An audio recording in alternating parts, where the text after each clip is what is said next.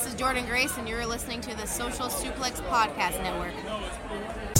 BWB, this is One Nation Radio. You better get it right. Rich Latta, James Boyd came to give them life. The Blackest Wrestling Podcast has come to kick all ass and drop it six feet if they kicking trash. Word, let me welcome y'all to something different. And if you dig it, man, you should let some friends listen. We be getting it in, this on the regular dude.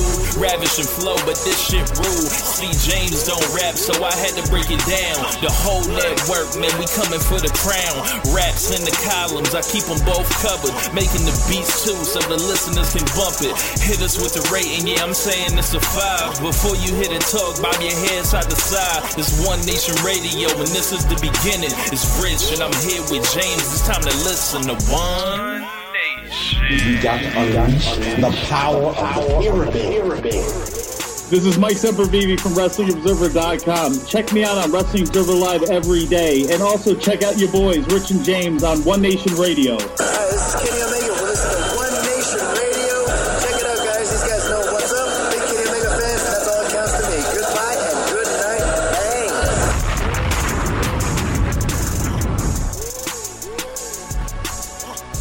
Bang. Welcome to the September 1st edition of One Nation Radio here on the Social Suplex Podcast Network. I am your host, Rich Latta. Of course, here with my co host, James Boyd. James, what's going on, man?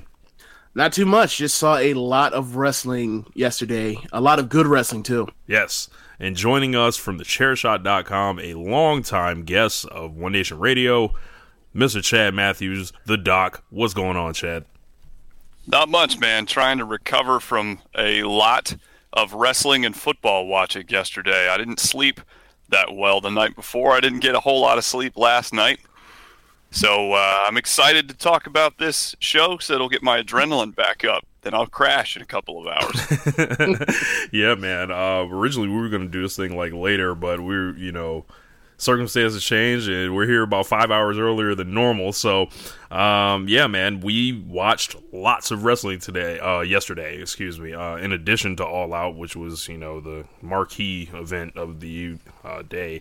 Uh before that it was nxt uk and before that it was uh, new japan royal quest. So real quick before we get into the all out review which is you know kind of what we um uh, came here for Walter versus Tyler Bate. My God. Um, a match that stands up with the best of the year in any promotion. Uh, I went ahead and slapped 5.5 on this one myself, and I think that this was just this was a statement, it was a message, and it was a hell of a match between like you know like you know like a guy in Tyler Bate who's as young as anybody and as good as anybody in the world, and then Walter's he's fucking Walter. Uh, Chad, did you happen to catch this match? I did. I did. I made it a point to make sure that I saw that one. I didn't catch the entirety of Takeover Cardiff, but I made sure to watch that. And I'll tell you what, man, I, there's been few matches that I've watched in a long time that were as long as this match, but that didn't feel like it. That, that was one of my major takeaways from it is that uh, how long was it? Do you have an official clock in time on that sucker? While you guys go ahead, I will find the uh, numbers on that. I'm thinking 40 minutes. Um, it's NXT. ma- It's a takeover main event, so probably they go over well over thirty. Uh, I um, I love the match. It's one of the best matches of the year. Um, is one of my five favorite matches of the year, regardless of outside of you know what I think. Uh, pe- other people's personal opinions on how well it was structurally put together is one of my five year matches of the year. Um, Walter, I you know there's a lot of wrestling out there. Unfortunately, I do not get around to NXT UK as much as I should. But um, between the the main event in, or sorry, the uh, semi main event in New York for Takeover New York and, and this, like Walter is, has had two absolute war type of bangers that are just simplistic and brutal and easily easily so easy to just grab you by the neck and say, "Pay attention to me." So um, I, I love what he's done in on these big matches. Like I I, I wonder what he's doing on um, on the actual show when it comes to defenses and stuff because these matches are so brutal. It's almost like he should be squash dudes until it's time for the money matches. So that match went 42 minutes and 12 seconds. Um, you Didn't feel like looking it though. Nope, Yep. did Didn't feel like it. And, and it There's just a go ahead, Chad. I was just going to say there's kind of a natural dichotomy to me if you look at NXT UK. The dichotomy is between Pete Dunne and Tyler Bate, and I think of it as in its similar terms as Shawn Michaels and Bret Hart back in the day. Tyler Bate being Shawn Michaels, and I always really enjoyed watching Bret Hart against a bigger guy, uh, putting him in that underdog role. But I always preferred seeing Shawn Michaels in that role. And to me, Tyler Bate took what they started in Takeover to New York with, with Pete Dunne and just took it to a whole different level. I mean, it was to me that caliber, that kind of style that they wrestled. Whew, that's that's one of the best matches that I've seen in a while. Not just this year, but in quite a while.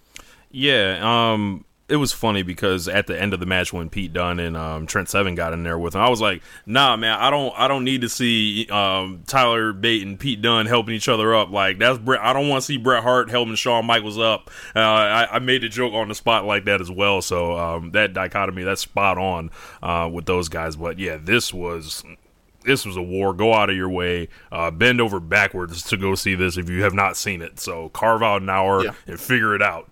So Yeah, one of the best match of the weekend, in my opinion, and honestly, I mean, it's it's one of the best matches of the year, all in all the wrestling that I've that I've seen. It's, I mean, it sticks up with the best of the Ishii stuff, the best of the, you know the final of the Super Juniors, the the main event of Wrestle Kingdom. It, it's it it's on par with that level of stuff. It's it's it was an incredible match. Um, what else, was there anything else on the uh, t- uh, UK show, James? Because you paid a, a little bit more attention than I did. and I was Yes. taking some beats. Uh, the triple the triple threat tag match. Uh, that match was incredible. It was very much. And somehow Andrews and and, uh, and Morgan Webster have turned themselves into a makeshift DIY.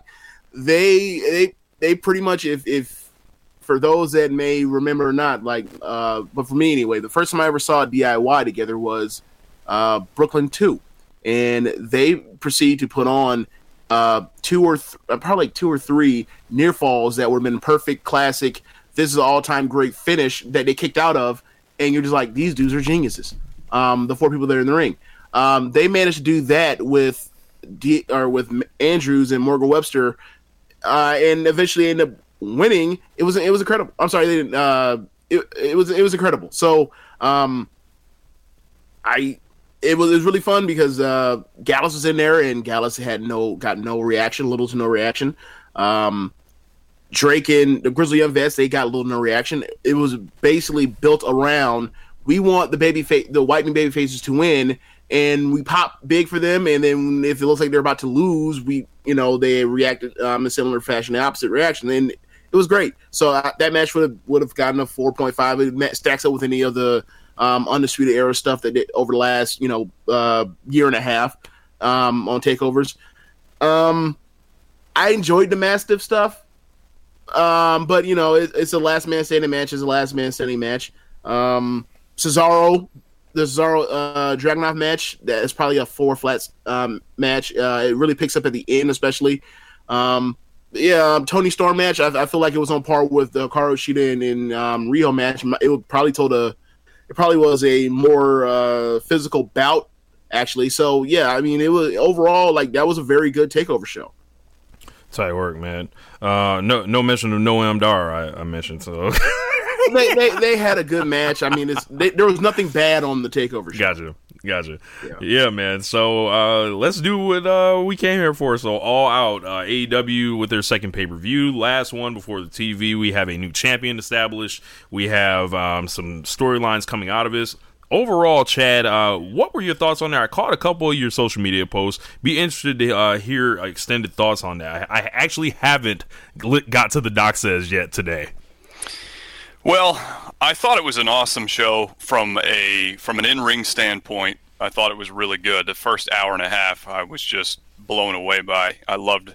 I think SCU just they just have the the magic sauce when it comes to opening matches in this day and age. It they they don't overstay their welcome, but they're just uh, action packed and innovative. And what they did with Luchasaurus and and and Jungle Boy and Marco Stunt was a blast. And then Kenny Omega and Pac followed up by the the Cracker Barrel Clash, which I would be happy to see them be, bring back Every year. every year, or, or every pay per view for that matter.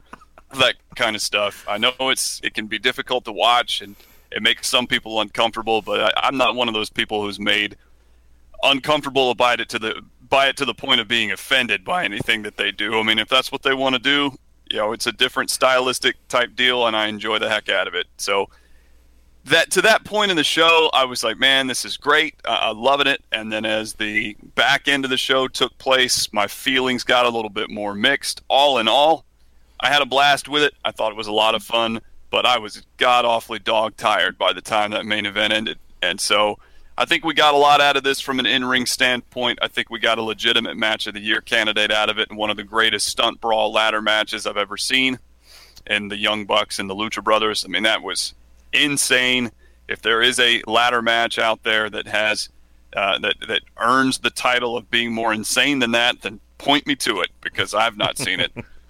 Beyond that, I think there's a difference between what they accomplished in the ring and what they accomplished as a product, and I'm a little bit less excited about what they accomplished as a product than I am as what they co- accomplished in the ring, if that makes sense. Totally. James? I thought that the show at the beginning was great. I thought that at the end it was very good, and somewhere in the middle, um, probably after once we got the evil Uno stuff and or sorry, uh, I forgot Dark Order, Dark Order, the Dark yeah. Order, and he also the um, the uh, Hikaru Shida and uh, Riho match. I thought that that was like the point where it's like, okay, uh, due to the car placement, um, you you kind of set them up to uh, to kind of die on the vine there. But uh, none, nothing was bad on on the show. Um, I would say every I would actually say everything was good on the show. It's just um, I feel like they're in a weird spot to where they're they're trying to have it both ways. Like they're trying to either you know the last three matches being like the th- three of the four biggest matches, and also putting co- uh, the Kenny and Pac match on.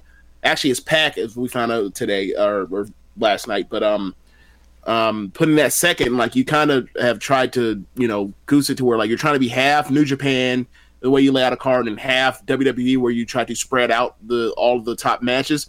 Um, and I feel like you can't you can't do it halfway, either in all in one way or the other. So uh, they need to, you know, kind of figure that out because it kind of the, the the match out of the cards made it to where it was less enjoyable. So um, they kind of try to kind of got go back to the drawing board to figure out what their identity really is. So I I had a feeling on uh, this show. I thought that the way that like because when it when it when it ended, I was like, I feel like this was a better card, uh, like watching it than Double or Nothing. And then you know, I thought I was like, what what did what made Double or Nothing so special? Because if you think about when Double or Nothing happened, we had NXT Takeover 25, which I think you know kicked its ass in the ring, like, uh, but it didn't have that feeling. And uh, you know, in Double or Nothing, they were gonna only get that feeling that that new car smell that one time, and it's gonna be hard to like um, consistently maintain that. Uh, and I think you know, as as they've gone on through their, their other shows, it's like okay, yeah, now it's it's less about this history making moment and it's more like all right can we just deliver? And i thought just as a straightforward wrestling show like it's kicked ass. So um but yeah i guess we can uh, go through we can start at the pre-show because the pre-show was notable actually.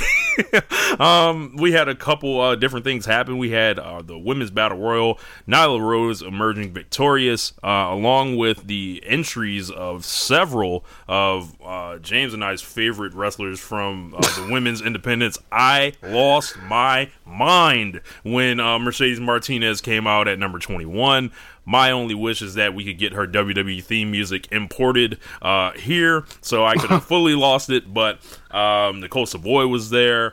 Uh, of course, we had um, you know uh, what was her name? Um, Tennille Dashwood. We had you know lots of folks in there. Bea Priestley. Uh, what did you make? Of, what did you guys make of the uh, battle royal? Go ahead, Chad. I'm going to defer to you guys on this, man. I mean, this is sort of a conscious choice that I've had to make with shows like uh, that AEW is putting out there. Is somewhere there's got to be a step back because I can't. I don't have the attention span these days for five hours. Gotcha. So I, I voluntarily decided to just kind of half-assed glance at it from time to time while I was helping put the kids to bed and entertain a guest. And so I can't really speak critically on it at all because I really didn't pay that close of attention to it. And what I did seemed like it was fun and maybe a little bit better produced than the original match of this type that they did a couple of months ago. But beyond that, I don't really have a whole lot to add on this part of the conversation. James? Yeah. Okay. So uh, before the show started, uh, or the leading up to the show the, uh, the week before, I, I, said to myself, okay, uh, or I said to I think Rich and a few other people that um, if they fail to make it was on the show. I, I think I think you said like d- d- pretty much everyone that um that we wanted, like essentially well, they they ended up getting. Well, yeah. Well, real quick, I was just I was saying like if they if this if this uh, setup or the way they they've they've arranged this battle royal fails in the way that it did with the men um, at Double or Nothing, then they probably just scrap this idea and just move on from the whole concept entirely. Need just move on. So um, it turned out that there actually was something to do well out of this, um, and and they they figured this out. Um, so you know, I'm not you know as bad. I'm, I thought it was a good. I thought it was good overall. Um, they they had people that that weren't ready and were green. They had they did a good job of highlighting what they can do and then showing and then trying to hide what they can't do, which is a point of you know booking, right? Uh, so from that perspective, I thought it was a success. Uh, I you know the winner was perfectly fine. Uh, I'm now more concerned about the winner now that I know who was the winner uh, of the of the women's match because uh, I, I thought it was cool for either one of them to be in the match, but both of them it doesn't really make much sense to me that they're both going to be in that match. But whatever. Um, but generally, I, I, you know we talked about that last week as far as like pretty much most of the people that we thought were on the American Independence or just around. Um, that were people that, that have value or are people that are very good wrestlers. They pretty much all got got into this thing. So um, it, it is it's cool to see as opposed to them just like importing a bunch of um, wrestlers from Japan. Which is, I mean, there's look, there are a bunch of Joshis. There you, there are so many high quality Joshis that it, it's incredible. But uh, you can you can hire the entire women's WWE women's roster five times over with that level of talent, four times probably. But um, but you have to deal with people that you know and also the, the, promo stuff. So I'm glad that they brought in, you know, the best of the the best of what we had on our on our own country to to, to try to get this to work. And you know, with people that and they also use people that WWE has also kind of seen and highlighted, but they don't have much of a use for them for whatever reason, which is a, a total seems to be a, a totally uh, aesthetic choice. So I'm I'm glad they're really leaning into we want the talent. We don't going to give a damn about the other stuff, the mm-hmm. other BS stuff. Right. Uh, so with with Nyla Rose getting the big win, of course, there you know there's a um, you know she's going to be facing Riho. Uh, you know we'll get to that later uh, on, and that was a shock, and it kind of blew up all the um, you know Britt Baker Britt Baker's on all the posters theories uh, that were out there and everything like that. Um, looks like you know the the women's division is very deep. If they can retain at least half of the people that they you know brought in just for the battle royal, I think we're looking at a very like a strength um, you know in AEW. But um, moving on from that, Private Party versus Angelico and Jack Evans, and this was Rich Latta's Pro Wrestling. This was fast paced flips. This was uh, people going out and making themselves stars. This was, uh, you know, the previous, you know, work from Private Party and uh, Angelico and Jack Evans uh, coming to fruition, you know, carrying in that credibility, and people were excited to see them. And I thought this blew the doors off uh, the best friends Dark Order match. Yeah, I totally agree. It, I mean, there, it, it does say something for um, the lack of over that the uh, Dark Order is because it's you know a lot of people just haven't connected to it, um, and we and we we talked about that in previous shows, but um, they pretty much went out there and did a you know a version of some type of version of two four athletic people going just doing almost almost everything they possibly can to entertain you between Evans and Angelico and and um, Isaiah and Mark. And I, I thought it was a great match. And for the people that you know that that have seen them before and you know have, have talked about how polished they are or not as wrestlers from a person that's watched a shit ton of wrestling, um, to me, either the person that produced that thing needs needs to be needs to do all the matches, or like these people, you know, uh, have have stepped up their game. Um, loads and you know since the last time a lot of people that are critics like Meltzer or whatever have, have seen them because they like they can do pretty much anything. Yeah, yeah. I, I I don't know. You know what these dudes are missing to. you know, I mean, look, people can people always improve. That's what happens Yeah. when you get in the ring with, with better wrestlers and stuff, and you work more days and everything, right? Like we, we talked about it with um, especially with uh, why why we think you know our our Joshi wrestlers are better than our, a lot of our American women is they get more dates and they wrestle more talented people, right? And they also train a lot more. So like that, but that that so that all comes into play. Just we don't see what goes on behind. We don't know how to how the you know we don't know how the sausage is made. So we only going off what our eyes tell us, and our eyes told us that like these dudes either have improved greatly or somebody just made a bad you know judgment or bad uh identification of what what they can do. And this AEW tag team division, you know, we got a surprise later on. Uh, Josh has mentioned from Keeping It Strong Style, he thinks it's the most talented tag team division that's ever been put together in one company at any time. Like one through whatever, um, you know, whatever rank you want to do. So uh, I'm interested to see, you know, that the tag team tournament, you got Young Bucks and Private Party in round one, week two. Uh, I suggest everyone check that out. I love their match from House of Glory. So, um, but on to the main card so we can get Chad back in on this thing. So, um, yeah, man. So we opened up uh, with the hot six man opener, uh, two fan favorite teams, the newly named Jurassic Express. Uh, the fans did not, you know, go up in uproar about that name, uh, which was a uh, awesome sign. Um, and also um, uh, SCU, of course, the folks that should open every show for AEW for like the next five years, or as long as Christopher Daniels can stand up. And uh, whenever I see Christopher Daniels come out to the ring just bopping left and right, like I just start dying laughing. Like it's the funniest thing in the world. Um, Chad, I'm gonna throw it to you first. Um, th- should AEW get a trios division? Like, because these things are like, you know, these things are awesome right here. They are, and they, you know, with what happened later on in the show with Orange Cassidy joining the Best Friends, you're starting to put together some some some tight knit little trios factions, and they they even the commentators even used that expression at one point. So I'm all for it. I mean, they've got a very deep tag team division, so it, it makes sense to me to to utilize that as much as you can. Because one of the things I take away from my initial impressions of this brand is that for the time being its strength is its tag team division. I, I personally, I'm, I'm of the opinion, and we'll get into this more later, that the women's division is fine. It's got a lot of depth of talent, but it doesn't have a lot of stars yet. And and stars are what really make that division and push it to the forefront. And it doesn't have those yet. And the main event division's got a lot of potential pieces, but it's not all gelling together yet. Everything seems to be gelling together with the tag team division. So that seems to be the thing that's going to draw a lot of fans in from the outside that aren't really fully on board with what WWE's doing, but really have interest in watching wrestling. Those early weeks of that TNT show, I would feature that tag team division, that tag team tournament heavily.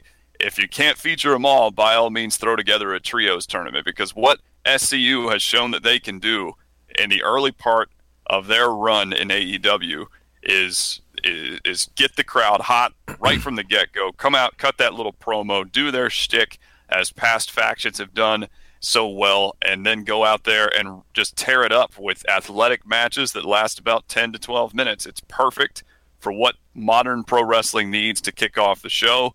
Doesn't have to be classic matches out there, but damn, they're certainly getting close to putting on borderline classics when they go out there opening matches at their finest in the modern era. I loved it. I thought it was a great way to kick off the show. And you know, and, and also really, really gotta say a lot about Luchasaurus and how over that guy is already and how good Jungle Boy is at a, such a young age. He reminds me of a, a, a smaller Brian Pillman 30 years after the, the flying Brian phenomenon began. So there's a lot to like about this match. James, um, with with Luchasaurus, like, just talk about how, how he like like what what do you make of uh, Luchasaurus? Like, obviously, you know, he's a he's got a mask on, and you know, you got to kind of explain what he is. But like, just as a raw talent, like, what are we looking at with this guy? Because you know, you would think you know, it's, uh, like where's he been? You know, I, dude. I mean, I I did not And watch how big of a pickup is this? Like, if they just have this dude just waiting in the wings, Yeah, so uh Caleb um Caleb that was part of a social suplex, he uh he mentioned or he kind of bemoaned the fact that like there were no quote unquote big guys or hosses or whatever else, or powerhouse type wrestlers um in AEW or there were very few of them. And um the one that the one that there was to point out was Luchasaurus and the fact that Luchasaurus is super over at the time. And you know, you kind of think with that uh, with the gimmick that he has uh, that is kind of limiting. Um, but if the crowd is going that crazy and loves it, uh, at least the the um, there in the arena, then you think that there's some type of uh something that's translatable there's the TV. Um, but I mean, for me, every time I see him go out there and he just like, kicks the shit out of people, I, I think he's incredible.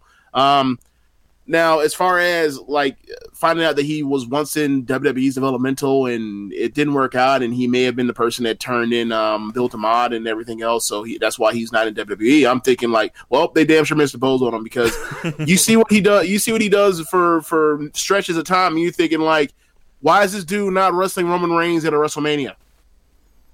yeah. Um, he's uh, I want to say he's 34 years old now, so like he's you know at that age where you can go with him. You know, he's he's matured in business. He's you know his body's right, and he's you know got some quality years uh, in front of him still. And you know, as you mentioned with Jungle Boy, like like they started calling him Jungle Jack Perry, which I liked because it transitions him out of what Jungle Boy would sound like, and then you get that Jack Perry connection with his father and everything like that, and then his own like you know being young and and having the the young heartthrob wrestlers, which is something we don't really see in America uh, too often anymore. Not since like the territory days kind of wrapped up. Yeah. Right. And then like think in five years when he's 27 years old, like the amount of credibility that he's going to have um, with this audience. So uh, it'll be interesting to see how everyone's uh, positioned. Marco Stunt did eat that pin though. Strong booking move there from AEW. very, that, that, that is very much a if you know if you watch New Japan or you watch Stardom, it's like okay, well you have Marco Stunt is a young lion, lioness, whatever else. So he so we are going to protect these other two people by having him eat that pin, which is smart. Chad. I want to ask you guys a question. This has been on my mind since watching the show and actually having a conversation with the guy I was watching it with about Luchasaurus. This is a company that has the opportunity to sort of establish the expectations of their presentation. For years now, we've had guys over in WWE like Triple H saying, if you're not in this business to be the world heavyweight champion, then you should get out. I don't know that I've ever really agreed with that statement. What's wrong with someone like Luchasaurus coming in and just being a, ph- a phenomenally over tag team wrestler? So my question to you guys is: is are, do you guys want to see there be a, a dichotomy that develops in AEW where we're not necessarily defining the main event as the target that everybody's trying to reach, and that you can have guys stick around in the mid card scene for a couple of years and just be over and let them do what they can do there. And if hey, if it translates to the world wants to see Luchasaurus get to the top, then it'll happen. But if it doesn't happen, then it's okay for a Luchasaurus to be in the tag team division for a couple of years and then maybe phase out and go somewhere else. I mean, how do you guys feel about that? For me, I think that um, it doesn't. I feel like ultimately, if you can get people to want to see see who fill in the blank, whoever it is, no matter what they do, and they can do something as far as uh, do something compelling to where you can see them in a clash against somebody else. That's that's that's the win. Everything else besides that is uh, whether it's for a title or it's a blood feud or it's a betrayal or it is an exhibition all that stuff is stuff that you put besides point. It's like do you want to see it? And if you can see it how do you present it to where you can try to get your your uh the people that are your hardcore fan base to just enjoy it? And i mean for the most part it seems that they have a lot of goodwill built up with their fan base because pretty much anything they do gets over aside from like really like the dark order and like the librarian stuff so um, for me, it really comes down to try whatever you want as long as you can uh, make it respectable and something ultimately can be transitioned out of into something else. Um, if you want to make some type of dichotomy between this is main event level stuff and this is just the fun stuff, cool. But ultimately, like I think ultimately what they're trying to give you is variety and whatever people tend to like. I mean, a lot of stuff is people that things that people haven't really seen because a lot of this is pretty much the American indies kind of given a huge spotlight in other parts of the world, whether it's the Joshi stuff or it's uh, the uh, OWE stuff. Um, so I think it's it's variety, and it's not just the variety in the sake of like how you know Vince or Hunter would talk about it. Is really more or less like trying to just grab all the talent so nothing ever can start an uprising. Um, I think there's actually a legitimate push to try to show you different styles of wrestling around the world. Now, do I think they're going to bring out Kota Ibushi fighting a, a blow up doll or Kenny Omega fighting a nine year old girl in Stardom? I don't think so, but uh, I think outside of like the extreme, the super extreme stuff, I think that's what they're trying to give you with you know the hardcore stuff and and what and all the other stuff around. Yeah, I think um, you know, if someone like Luchasaurus was to stay a tag team wrestler his whole career, I think that would depend on how well the tag team division has been established uh, in, throughout the cus- company's history. If the tag team division is this dead end that you know people get thrown in that you know they don't have anything to do with. Of course, we should we should transition people that show potential out of it. But if it's mm-hmm. like a destination, I think that could be incredibly value, and that's a very underserved, uh, you know, part of wrestling. And you know, one of the goals of this company has been, you know, we can we're going to show that tag team wrestling can be a main event attraction. Um, yeah. And if if Luchasaurus is part of that, I, I think that can only you know only helps him that they're over, yeah. he's over like that. Yeah, and I, and I Oh, sorry. Go ahead. I was just gonna say my. I guess my underlying point is this: whether Luchasaurus ends up, you know, branching out and maybe having a Kane-like moment someday where he, mm-hmm. you know, takes the mask off and becomes a, you know, a ten-year running upper mid-card player who with who once a year has a pay-per-view main event, or whether he just becomes like a, uh, you know, remembered like Smash or Axe from Demolition. Oh God, we need to get back to a, an era in wrestling where you don't have to go on to have a gigantic singles career to be a legend. You know, I agree.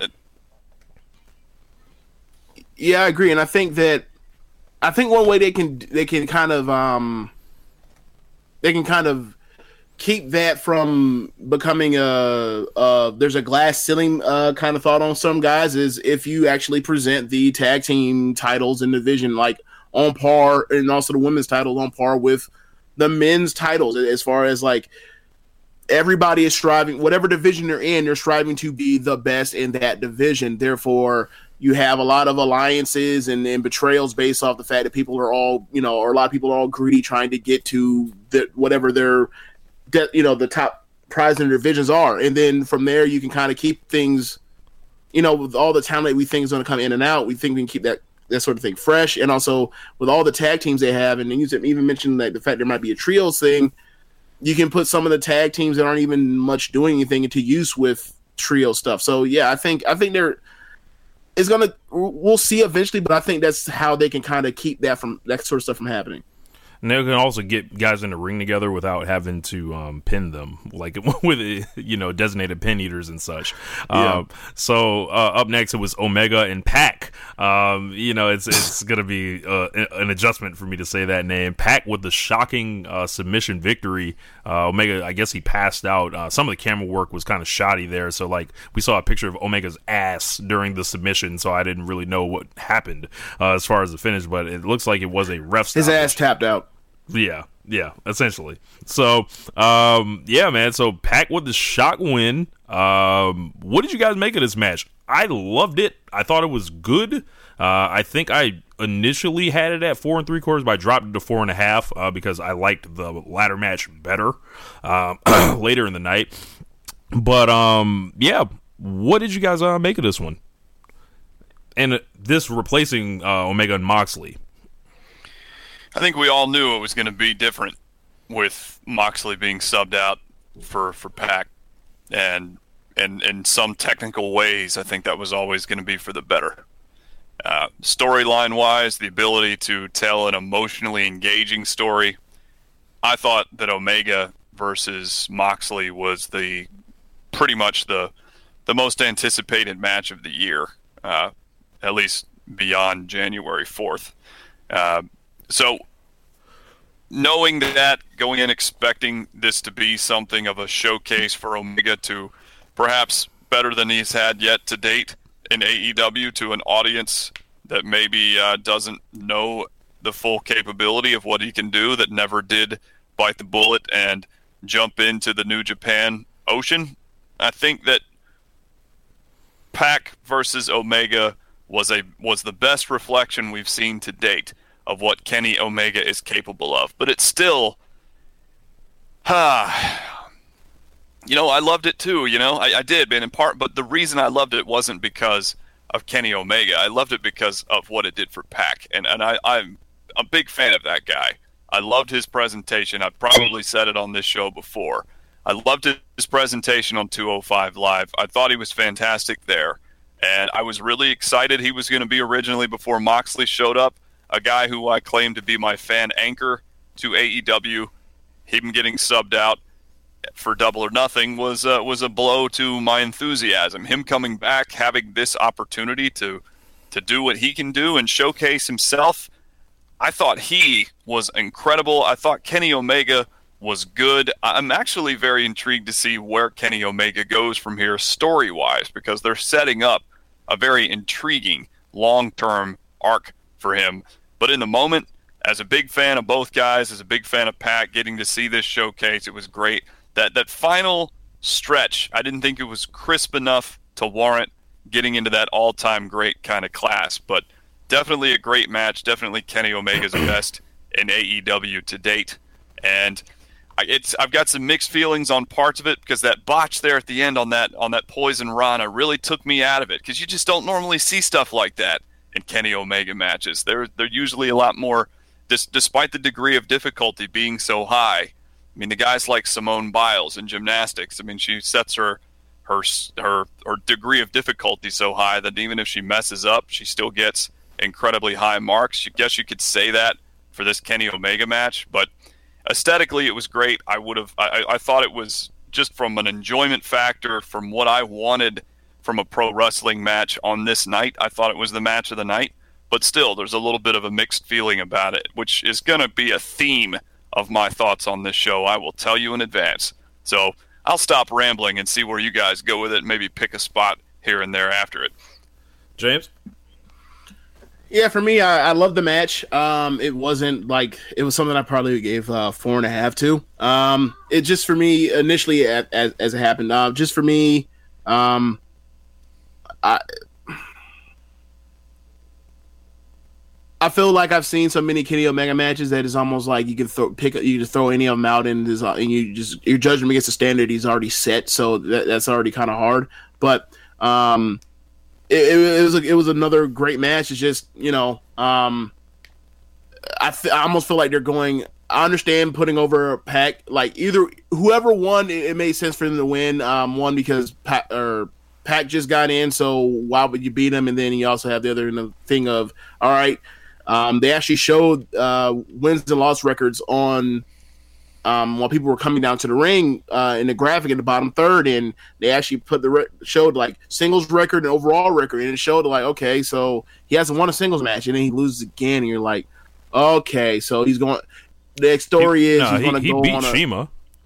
He, oh, he I'm was- sorry. He yeah. sorry. He he beat CIMA, but he's also but he's has a losing record now. Yeah. So it's like okay, so now uh, that means now he's his story is like how will he come back from this and eventually get into the title picture or what have you or go on a run. So it's like okay, I'm okay with that, but you think I thought for me, um, how many people are you going to have go out on a on a chase because you know I kind of went into the Jericho in in out of pace thinking like Jericho wins, and then you had set up a you know, and then because obviously based off presentation um, on these shows anyway, Adam Page is not close to ready. They just threw him in there to be somebody that has a name and they can get some shot at being in the top match, but he's not definitely not going to win it. And so you think like he could be the champion in like a, in like a year and a half or two years, maybe three years. But how many? So now you have that, and then you also have. Uh, but beforehand, also the Kenny things is like okay, so Kenny's run is going to come, but now like I'm almost in my mind like trying to, I'm almost trying to figure like am I what wins when is somebody's turn to you know to get to Jericho almost uh as opposed to just enjoying the match and but that's just separate from the match. I enjoy the match, but I'm just thinking of like, okay, so what's next? I'm thinking of what's next, what's next, what's next, and you know, maybe I have to get out of that. Yeah, I, this reminds me like in um on BTE like where they had uh, that thing written on the paper. Should Kenny be a jobber?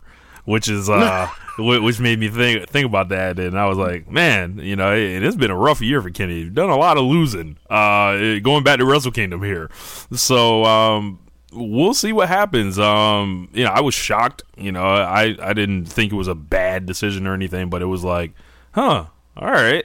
Well then, I I don't know if they're trying to book to throw the scent off or you know I'm like oh okay you know I, I would say this: Pac beat Kenny, so like Pac needs to be an immediate player. That's the that's the best reason to do this. I, I wrote on Twitter on Friday. I wonder if they've got the stones to put Pac over Kenny Omega. Thinking, you know, I mean, if they do, Pac goes from a guy who was a cruiserweight champion in WWE to a guy who is undoubtedly a major player right away in AEW. So I mean, I love the decision from that standpoint. I think the the meta narrative with Kenny Omega is is is just as intriguing as the the narrative they're beginning to to tell on commentary and with his booking, which is, and Jr. mentioned it. I'll, I'll quote it almost verbatim. Uh, did Kenny Omega leave his wrestling heart in Tokyo? Yeah, um, and they they they portrayed him as like unfocused, you know, like with the switch to um, Pac coming in, and maybe he has to recapture it by by going through the roster, like by having him go out there. He has to fight Jungle Boy on TV. He has to fight No. Scorpio Sky at random. He has to go. No, and, no, no, no. If he if he had started a bomb, he had started Mar- Marko Stunt. So, if, that's the bottom. yeah. Um, but yeah, moving on. Uh, we've got uh, the Cracker Barrel Clash.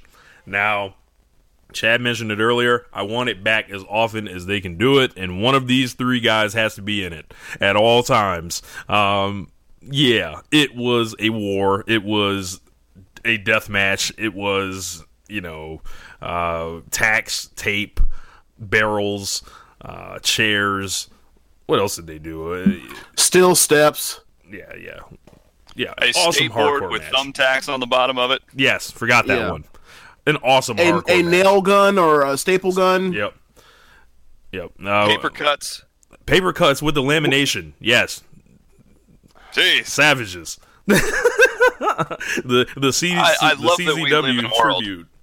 I, I love that we live in a wrestling world right now where a, a match like that could be sponsored by Cracker Barrel. That's awesome. It's just so awesome. Um, I don't really know Come a what. long way, yeah, gentlemen. Yeah, I I don't really know what else to really say about this. I'll just throw it to y'all. Like this was a war. It was awesome. Go watch it. Chad, you got some, or, or I can go because I have something. Yeah, all I was gonna- all I'll add is that I, I think that there is a market for this kind of wrestling match, and I think that that AEW is smart to play into that. This is a, a, a modern untapped resource in a mainstream way. So by all means, throw this out there as an other, because other works. You know, WWE tries to trot out that 24/7 bullshit and it's not that interesting. I mean, it's just not. It, it has a ceiling on what it can be.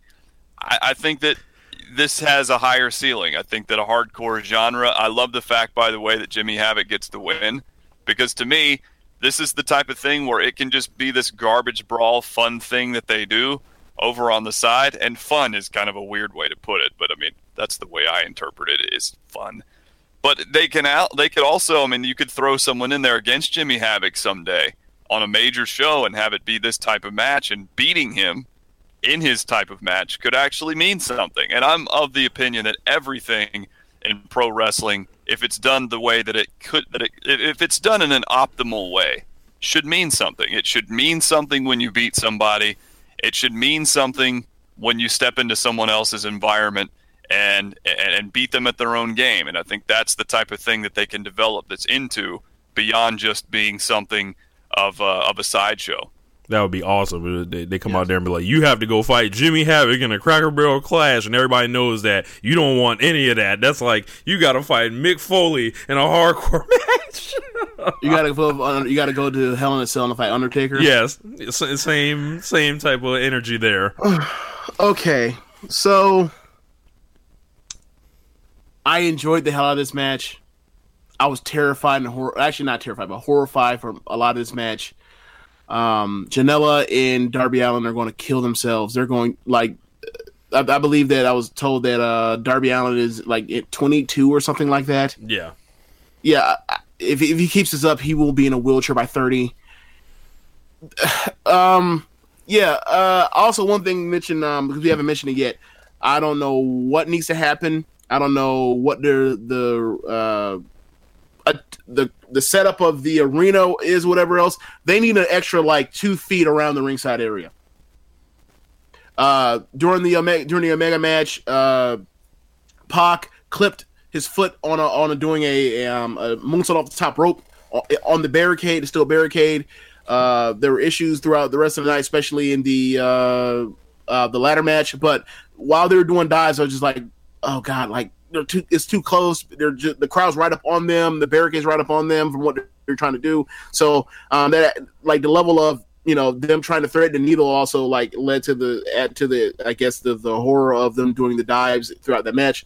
I thought that they made I thought it was a cool character uh, thing when they started the match and Havoc immediately grabs a, a staple gun and he's like, "I'm crazy, you MFers," and then he staples himself to let people know like he he's actually really a, he's certified psychopath. Like you you may- like you think you know, but you have no idea that sort of thing. um, the you know the staples that are sorry the thumbtacks in the mouth, the the casket drop. How did he, he decided to do the casket drop after that was like the craziest, the, probably the most dangerous spot they in AEW history to this point. He said, "I'm going to raise the stakes. I'm going to get a fake uh, barrel, and I'm going to jump and, and do the ca- casket drop onto the Steel uh, steps. steel steps." So my question for you is this: Is the casket drop Darby Allin's going to the top rope to get uh, uh press slammed off the top by Ric Flair? Is he ever landed on anybody? I he's over two from from what I've seen. So um, Gonna elicit a big pop when he does hit it. Yeah, his Kokeshi headbutt. Yes, like Hama. those, those, yeah, those are his. That, that's his, those are his cervic. Those are his disc and his vertebrae uh, and his spinal column that are that are popping. I just, uh, I, I enjoyed the hell of a match, but please don't kill yourselves. That's uh, is that fair? Hey, I, I had one mentality watching this, and it's something I actually heard Joey Janela kind of say. It's like, if he gonna die, he's gonna die a legend. So Oh yes, that's another one. Joey Janela. Joey Janela does a moonsault to the floor. Nothing. That's that was, that was the move. That was the move. I'm going to moonsault to the floor. I'm not going to land on anything or anybody except for the floor. the floor. yeah, um, there's another part in the match I like. I liked when uh, I think it was uh, he hit it on Jimmy Havoc. I think when Joey did the sunset flip Canadian destroyer through the table. Uh, Yeah. He actually did that at David Starr a couple like a month ago or something like that. So I think he did it to Darby Allin. oh okay, There so was- Darby Allin, a lot of There Darby Allin also takes that bump. Yeah. Oh, Yeah. he uh the the what was it the Emerald Flowsion that's on the apron. Yeah, Joey Janela gave that to Darby Allin, I believe. Yep, Darby Allin like Janela and Darby Allin did crazy stuff, but Darby Allin did stuff because of his his build and everything, and there's not much padding on that build. You're just like, I don't know how this dude is going to be able to. I don't know how this dude is going to be able to, to, to to get out of bed tomorrow. Um, yeah, it just. There was also at one point there was I believe there was a brainbuster on a ch- on an open chair. When's the rematch? Yeah, absolutely. I'll tell you one thing that I thought about during this match that had nothing to do with the hardcore nature of it is I had this conversation with Twitter with someone earlier in the week where they were talking about how they they weren't all that impressed with AEW because they weren't doing a good job of building new stars. And I sat there and I thought to myself, um, you know who's a big deal right now who I never heard of before AEW? Darby Allin. Yep. You know who's a big deal of, who I'd only heard of in passing but had never seen before? Joey Janela. You know who's a big deal right now, who I'd never even heard of before AEW? Jimmy Havoc. The list go SCU. I mean, the list just goes on and on. Luchasaurus, Luchasaurus, MJF, Nyla Yeah. Rose. Like I, I don't people people say that is like, look, like that that's cool, but like you can't say that they have not been out here trying to build people. Oh, Shawn Spears as well. Shawn, Shawn Spears is more famous for uh in, in the in the wrestling world right now than he ever was doing Todd Dillinger cute ten stuff. Yeah. Now there are, there is going to be an issue, I think, and, and this will be this will be something that I- I'd like to talk about more when we get a little bit later on in the show and get up to that main event level. But there are a lot of really talented guys. They've done a lot. They've done really well building a lot of guys up to a certain level. Now, who's going to get up to the tippy top level? Into the top uh, at this point, the top five. Yeah, Yep, who's going to get agree. there? Yeah, man. Um, so our next match was the Dark Order and the Best Friends. This was kind of like the low point on the show for me. Uh, it was a lot of silence, droning silence that we we often talk about, and the Dark Order stuff just doesn't seem to have you know quite c- be curling right now. Kind of like Luther Vandross, like it, it kind of just doesn't quite, you know, but. but um best friends are really over um i don't i haven't really been particularly impressed with their matches thus far in aew um Same here. you know like their performances like you know They have good matches. I don't, but I don't love their matches. yeah it's like there it's something else on the show i think and you know it was cool orange cassidy kind of made this whole thing for me here Yeah. Um it was one of those matches that I felt like you watch the match and you're looking at it, crowd's dead for it. Uh crowd is getting up to go to concessions. Uh, they treated this like a like a death slot match. Um and you see them working their ass off. I'm like, oh my god, like this is a 205 match on a pay per view in the WWE. Like these people are working their ass off and is, is well done, but there's not, but the crowd is not into it because they're not seeing the stars or seeing these people that they should care about for whatever reason, one way or the other, um, especially Dark Order. And then, and then eventually, like they're gonna wrestle so hard, the crowd eventually like comes to it and is like, oh my god, they've been working really hard. Like, how about we get into it? And the crowd eventually got into it towards the end. You can say the same thing for the um the the match that follows this as well. But it just, I just felt like they kind of got left out uh, to dry by putting Kenny and then that Cracker Barrel match before it. If they had swapped it around, I feel like those matches would have been be- uh, better off for uh, would have been in a better position. I do not personally understand, and this is going to be my hill to die on with AEW, because there's so many things I've loved about what they've done so far, but there is a recurring theme that has begun to emerge. I felt it the first night at Double or Nothing. I didn't feel it so much the second time around with Fyter Fest. I damn sure felt it during Fight for the Fallen, and I absolutely positively felt it to the point where I'm going to make a big deal out of it last night. These shows are too blanking long. There is no reason why AEW needs to Yep. come out of the gate and introduce all these people and have five hour shows with a full on pre show. You take this match that did have stakes, that were defined, where the team you're trying to build and an act that's already over, and you put that thing in the last match on the pre show, and you just tell, with respect to Private Party and um, who'd they face? angelico and evans and Angelico and Evans, you guys are sitting out tonight. This was that there just was no need for a hot opener right before the hot opener. You know, I, I'm not a big. I, I'm, I, Rich, you and I, I know we've talked about this on the doc says in the past, particularly when we were doing all of our our, our pay per view to pay per view stuff back in the day yeah you don't need th- this pre-show concept of using a pre-show to sell the show. I don't understand it. I would love to see some statistics on it to see if it actually is helping people buy in. Because I'm not, I'm not buying it as something that helps people buy in. I think when people watch the pre-show, they've pretty much already made up their damn mind if they're going to be watching the pay-per-view proper. So it's unnecessary. If you're going to do that much on the pre-show, then you got to shorten the main card.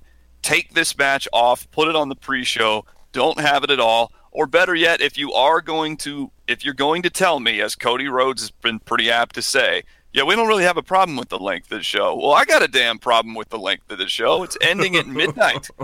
You know, it doesn't need to end at midnight. This is 2019 when people's attention spans are shorter. What's pro basketball trying to do? They're trying to make the games shorter. What's football trying to do? They're trying to make the games shorter. Why are we getting into the baseball mode of letting things just escalate longer and longer? This more is more era across pro wrestling is driving me nuts. If you want me to commit to watching the entirety of a pro wrestling show, then take a match like this and just make it seven minutes. Who cares if it gets to three stars? Just get the point across. The point is to put over the Dark Order. Do it more decisively. Get in, get out, and the show would benefit from it. That was my opinion of this match. You're right. They worked their ass off, but I didn't care because I was tired. I needed a break. I needed a promo. I needed a, a bullshit segment backstage or something to disconnect and disengage from. AEW needs to work on that. These shows are too damn long. Well said. Um, I, I 100% agree. Uh, like you start off like okay, so match that should have been that should have been dropped. I would have dropped both of the. I would have dropped the Dark Order match. I would have dropped the uh, not the SCU match, but the uh, the the Evans and Angelico match. Would have dropped that. Uh, I mean, just because of the stakes alone, it's on the card. But if not for the stakes, I would have I wouldn't have put on the Hikaru Shida in in in Riho match. I would have dropped that as well. There, there's no, you know, if they if they, I feel like they have done a poor job with uh with the women's division so far because there is no star that immediately sticks out to mind. They're just people that you know of because of things they've done elsewhere. But there is no person that has done something in AEW that makes you think like that person is a star in women's division. Therefore, I like I love the talent in the women's division, but like unless they go start building somebody, like I'm not I'm not really enthused about them. So like based off of that, like those those matches in theory, based off of how well they've been put together, didn't necessarily merit being on the card.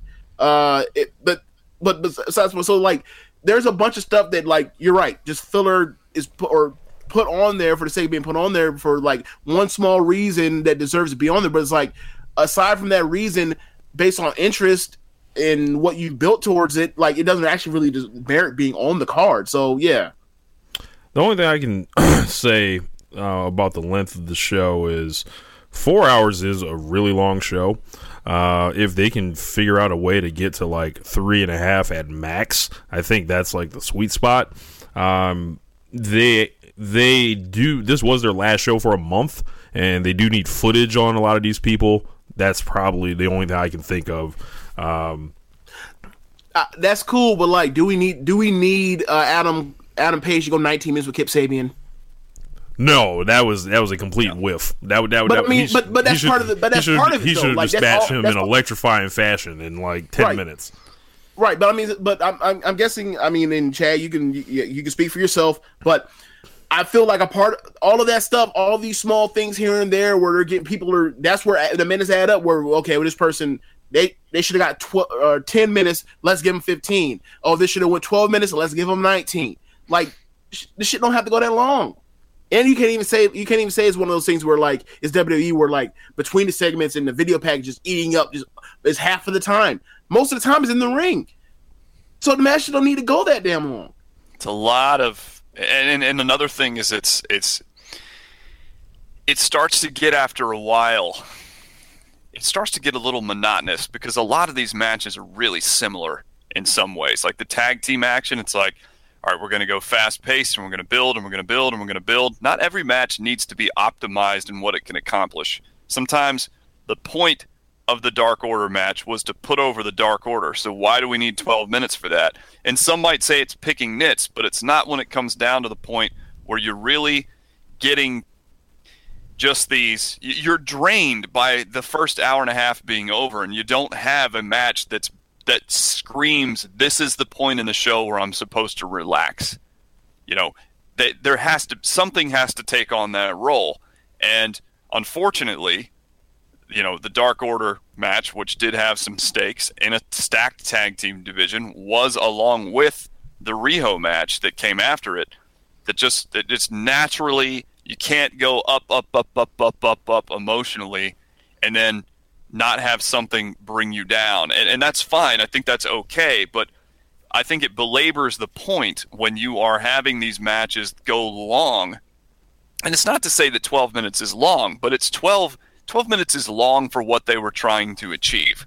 So, uh, I, I feel like I could go on and on about that, but it's just it's t- it's a tough spot. I think that you know I, what I want to see. The final point I will say about it is, and not to beleaguer this whole thing, but the bottom line is is one of the things that I need AEW to do as a wrestling fan after feeling like WWE has been tone deaf for so many years.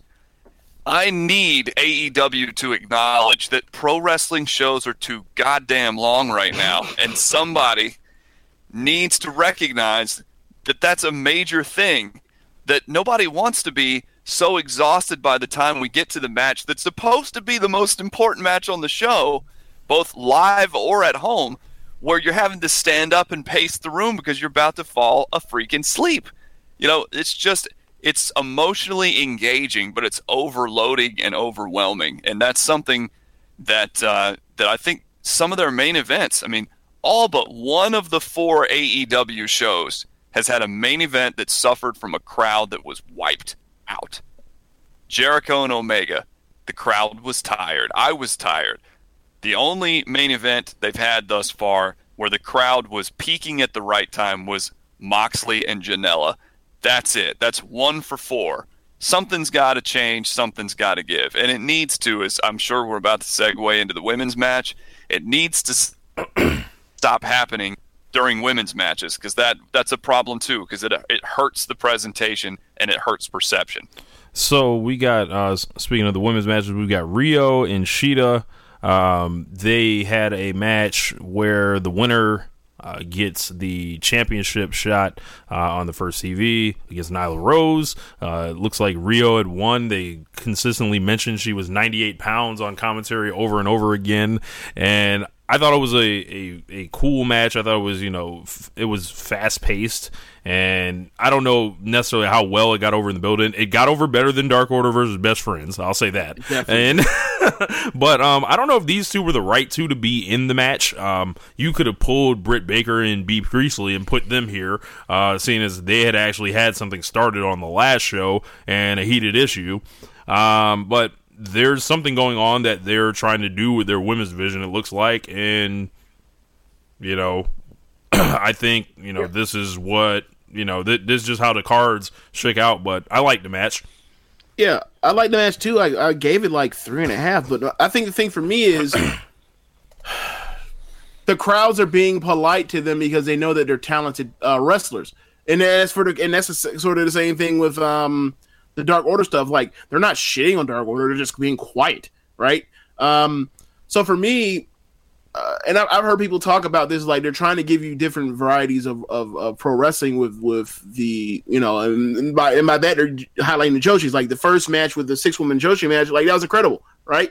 But I think the thing that they got lost in it is the reason why Joshi kind of stands out as uh as this kind of primal thing is because you have women that are great at emoting, and Riho and Hikaru Shida when when Hikaru Shida, from what I've seen, when she's working underneath, when she's fighting Aja Kong, she's great fighting underneath as a babyface in peril. Great.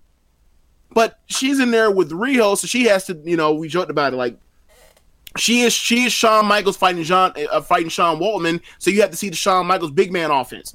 Hikaru Shida's out there literally giving her backbreaker after backbreaker, and that's not necessarily. I mean, I didn't know this, but apparently that's not her strong suit because there was no there was no primal just you know get up get up get up you're in danger type of feel when you watch some of these top Joshi matches that kind of stick out like this was not Rich we, we we've been doing a lot of stardom was this anything like Hazuki or Arisa or or Jungle and Momo or I don't think you've seen Jungle Momo or this anything like the top matches you see in stardom no the matches are way above because you have these women that are that you can see from the cheap seats that are just dying li- that you live and die with them while they're going while they're just going through it. So I, This is also me, a I got to cold the point in ass the match. match. I'm just like, eh, I don't know. it, it, it was a cold match. They they had no type of build for it. They was like, hey, these two were you know fighting for the position. So I- like the crowd didn't have a reason to care about them. I feel like Right. So Right, and that's and that's on and that's on AEW. AEW has not done a very good job thus far with its two major championships. Uh, uh, well, you know, consider well, you know, tag team division is going to be a different story, Single and that divi- is a major championship. The singles titles, Yeah. they've not done well with it. They just haven't. They've taken the least imaginative route possible. I mean, they may as well just said we're going to have a battle royal to determine the champion. It's just not that interesting what they're doing uh, on that front, and and that is on them. And I think I, I don't. I know you guys have been paying a lot of attention to what's going on with the Joshi women in Japan, but here's the deal. To me, They don't cut the way- promos. You don't know them. The way it comes across right now is that the women's division is being built by a bunch of mid to late first round draft picks. And maybe there's a diamond in the rough amongst them, but I said this on my podcast last night. I hope that we don't sit here six months from now and feel like, man, AEW is probably sitting back there regretting that they didn't make some sort of huge play for one of these WWE women whose contract was maybe up they need a first round pick. I mean, they need a top five draft pick type right now for this women's division. They've got veteran contract type players. Say what you will about Aja Kong. She can be a contributor, I'm sure. Maybe she can wrestle her ass off still. I don't know. That's what I've heard. But she, perception. Um, if, she, if she's in there with the right person that she can beat up on, she can go out there and have a four and a half star match. I, her and Hikaru Shida had a four and a half star match late last year. But that's what I'm saying. Like that. That's great, but why should me as an American that or that as or as a person that has never seen them before, why should I care? Because I'm not going to hear their promos or or, or hopefully they do it better than let- let's say they take care the way that they used to take care with Asuka or a Kairi or even Io right now in NXT. If they can do that that sort of groundwork, yeah, but that sort of stuff that takes time. I mean, like you're starting this off the ground right now. Like those should be things that should be long term plays, not like this is what we're doing right now. I don't even think they should have done a championship for the women this soon. I think they needed to build the division, build the division, build the division, and at the end of the year say it's time to crown the first AEW Women's Champion. I think they're making a mistake coming right out of the gate and just throwing the belt on someone because that's what it feels like. It feels like they're just throwing the belt on Nyla Rose, presumably after she took the loss to Riho on that show a couple of months ago. I think Nyla Rose is going to be the first AEW Women's Champion, and at this point, I couldn't care less about it. I hate to say that. I want to care about it, but they have not done a good job of building it up. They keep throwing these matches. The women's, the Joshi women in particular, have been thrown into these spots, very difficult spots, multiple times already in AEW's young history. And again, I don't want to be overwhelmingly negative. I'm just using it as an analytical point to make that Right. hey, I, I, this I, I keep getting to this point where women's division stuff's coming up, and I don't have a whole lot to sink my teeth into. They're not doing a lot, as you mentioned. They're not doing a lot of the promo work on the uh, or any of the promo work in the shows leading up to the YouTube videos they're doing. They're not doing any of that. It's just a week before. It's like, hey, this is going to be a match to determine uh, one half of the, the the first women's title match. Like, oh, I- well, I don't- think- I mean, Ri- Riho's which one now? And and and and and and what's the other one's name? Hikaru Shida. And Hikaru Shida, she was in that six woman Yeah, thing. she's the one that had nothing to yeah. right? right? I mean, but that's that's where my mind's going. It's not Yeah. going to. Oh Right. yeah, absolutely. I'm ready to see that. I'm, I'm ready to see her get up to that to that championship spot. And I Right. think this is one spot where AEW will run into trouble is they are I think they're under attack by a lot. They'd be like, you know, people will start Twitter fires about like, oh, you don't have a women's division established. Like they're trying to run and catch up those explanations. In an ideal world, it would have been like what Chad would said, but Right. they're not going to get the patience for whatever reason, you know, to, to get that. Um, I Well, would I have mean, tried. I would have said screw it and waited for the right person to show up. Well, I think I think the thing for me is okay. So, apparently speaking, compared to the rest of the world, um, the top all the top level stars in the women in the world of women's wrestling are all in WWE, and they're all locked up to long term, long, long, long terms. Like Becky, I mean Becky Lynch. You look at the Horsewomen. All the Horsewomen are, are locked up for the long term future. Uh, did if you're AEW, would you want to sign Alexa Bliss if she even even if she was available? Would you want to sign Alexa Bliss to be the uh, the face of your division when you know she has to go out there and wrestle, and then you see uh someone that is you know see Riho, uh, uh, the other women in the division are all like well more experienced and, and better flat out better wrestlers than her. Like there there is a problem with what they have. Like I I think that um I personally think that nobody right now is doing a good women's division that is also that is treating it as a, a ancillary division right now in professional wrestling. Like if you are if you have a if you are a person that ha- uh, a, professional wrestling company right now that is doing um, pro wrestling that has a tag division and- and a women's division that's treating like an ancillary division or whatever else, um, along with your single stuff, like you are not doing it well. Like the best thing I can say about AEW is they're not as bad as Women of Honor. That- that's that's that's about that's that's about the best thing I can tell you. Like nobody's doing it well. So I mean, it, it, it's it's it's similar to when we talk about like, all right, name all the great tag team divisions in, in around the world right now, and the only thing you really think of is AEW. It's like it's it's it, it being well, done well right now. It's almost like that's the exception as opposed to the actual rule. So I don't know if we're grading it too hard, but they brought in these they brought in a bunch of people that I believe that if they sat down and did the legwork like they've done with their mid card with MJF and Jungle Boy and Havoc and Darby Allin, whatever else, they could get to that. But you know, maybe I'm overstating because you know Chad mentioned like there is no star, there is no person that stirs the drink yet, and I mean that's absolutely true. So we're we're the uh, working with the post Carmelo uh, Denver Nuggets right now, in the women's division. like, like they're all Like, gonna have to like work together essentially. Yeah, yeah, like we're we're working with a bunch of like we're working with a bunch of like nines and stuff like and you're like you know you know maybe maybe maybe that picks up a book, but there is there are no jokers or kings out there right now and, and around the world. Like and and if they are that are available and aren't signed to WWE, they're in Japan and. Good. I mean, and we already we're already dealing with that issue where we don't like you know you can it can bring in Meiko Satomura to go out there and, and and tear the fucking house down if they wanted to, but they will have to present. It's all about presentation, but like they haven't even got to the point where the presentation is on point yet. It's just they're doing stuff, and I can see what they're doing with with uh, Britt Baker and Bea, right? But it's just it's just like that's down the line when we're now you're doing a women's division. Like if that's going to be your top few, then what are we doing here? I don't I don't know. Like it's it's it's a it's a mess. It's a mess of them trying. Like I, I see the effort, but like the I see the heart there, but I don't see the mind behind it. You know what I mean? That's that's, that's the way I can explain it. Speaking of presentation, um, we can transition to presentation that was done well. Um, Cody and Shawn Spears. So coming into this, um, Shawn Spears had been presented as like a completely new guy, a, completely made over star. It's the it's the history of wrestling. One guy being disregarded by promotion, and I'm going to show the world I'm the star I was meant to be. Uh, I don't think they quite got there in the match per se, uh, because of you know they, you know, there's the downside of these Cody matches. Spoiler alert: a lot of shit happens. Like that, it's just like, uh, yeah. Um, but when you talk about getting the crowd to react to people and you talk about the entrances like just the the aesthetic of this match i fucking love that part Okay, I'll go. Um, so Cody, for better and for worse, his matches so far in AEW have been booked like the best stuff that like some of the better stuff that his dad did in in when he had the book in um, NWA.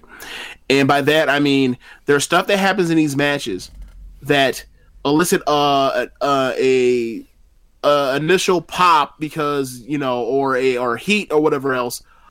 But if you're someone at home watching, once you see what they do and your immediately thought your immediate thought is the very the obvious why you're like what the fuck?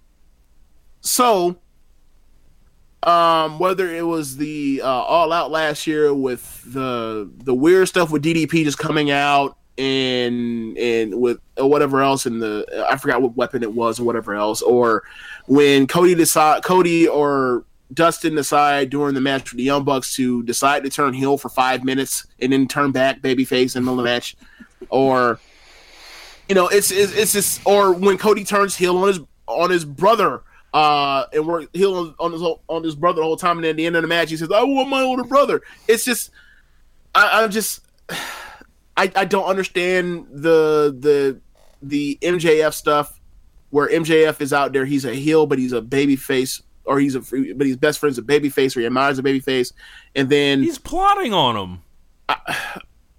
okay, we'll get to that. I, we'll get to that. But here's the thing: Do you remember the the uh, or the Saudi Arabia match between um, Undertaker and Triple H, where they had Kane cornering Undertaker, and you had uh, Shawn cornering Triple H, and thought that whole entire match, it's almost like Shawn is doing all the cheating for Triple H, all the cheating for Triple H.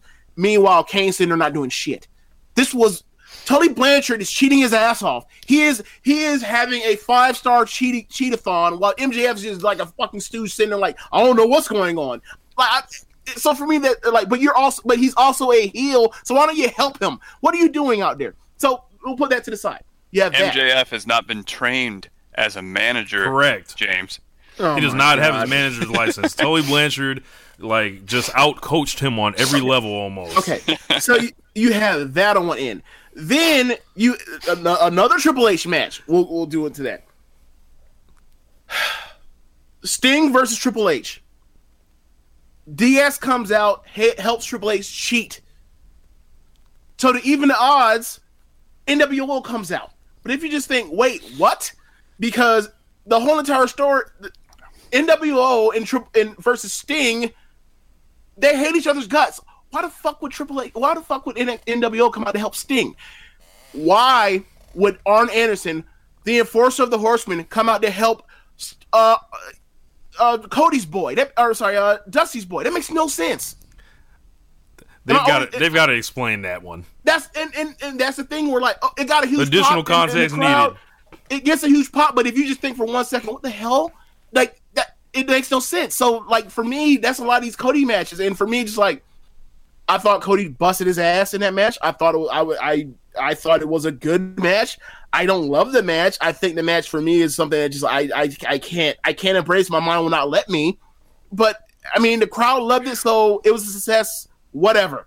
So y'all can say what y'all want to say, but for me, it just it I, it didn't do it for me. Well, there you go. I think that that last thing you said is probably the most important, and that's that the the success, how how you define success. It's I think going to be a big a big question you have to answer in determining how much this match really added to the show. Because from the standpoint of getting the crowd into it, certainly it did that. But it was like I think the Sting and Triple H match at WrestleMania 31 is a great comparison. I was thinking of Ric Flair versus Undertaker at WrestleMania 18, not solely for the fact that Arn Anderson got involved, but for the fact that I was going into this particular match expecting one thing, and I got out of it something completely different. This was not an exercise in showing that Shawn Spears is a star. No, This this was Yeah. this was just like a vanity show for Cody Rhodes, and Right. you know, yeah, he got his win, he got it decisively, but I feel like, man, uh, you know, this should have been the second match on the show if if this is what this was going to be. I don't think this held up in any way, shape, or form as a main event. I thought it was fine in the same way that I think of Flair versus Undertaker at WrestleMania 18 is fine. It's it was fine. It, it was what it was. It was you know one of those overbooked kind of matches, and in this case, I would not say to delight. I think it was overbooked to a point where whatever it is that they were trying to do in the pre-match build sort of got lost in the shuffle. So I guess I was expecting this to be Shawn Spears with an opportunity to prove he belonged in a semi-main event spot, and I, I, I certainly feel like what we got in terms of an answer to that question was a resounding no. He did not belong in this spot because everything that they did in the match from a booking standpoint is the kind of thing you do to someone who doesn't belong in that spot. Cody has proven he's capable of more, so he gets a pass, in my opinion, here. Mm-hmm.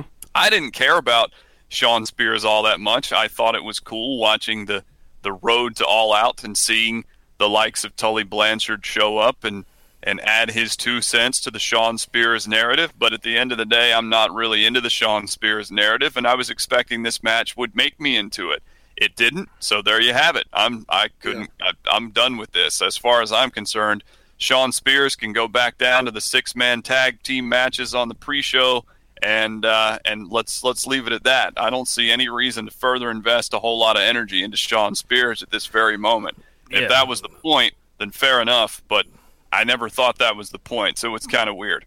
Yeah, once they once they beat him, I was like, "Whoa, he's done!" Like, Yeah, like, yeah, like that's like- what- well, I was like, "Well, he's done," because I I do think something was there, and I think the aesthetic of this match is, was was awesome, but it was like it was like a good looking person with a host of psychological issues, um, that like underneath it, that where it's like, uh, oh, it looked good, but there's there's a whole lot more going on here than you know I I think you know is is worth.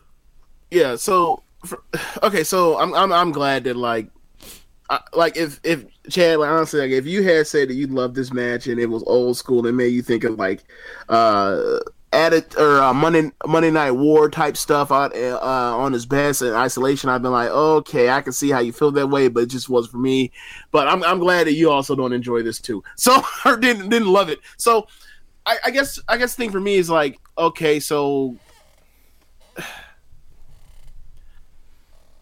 I felt like they did a good job with Spears from the moment he's uh, he he cut open um, Cody's head on accident with that chair, with that allegedly worked chair. So, uh, it, like it ain't like yes, it was worked, but like you still bust gashed him open. So like, how worked was it? So, um, yeah.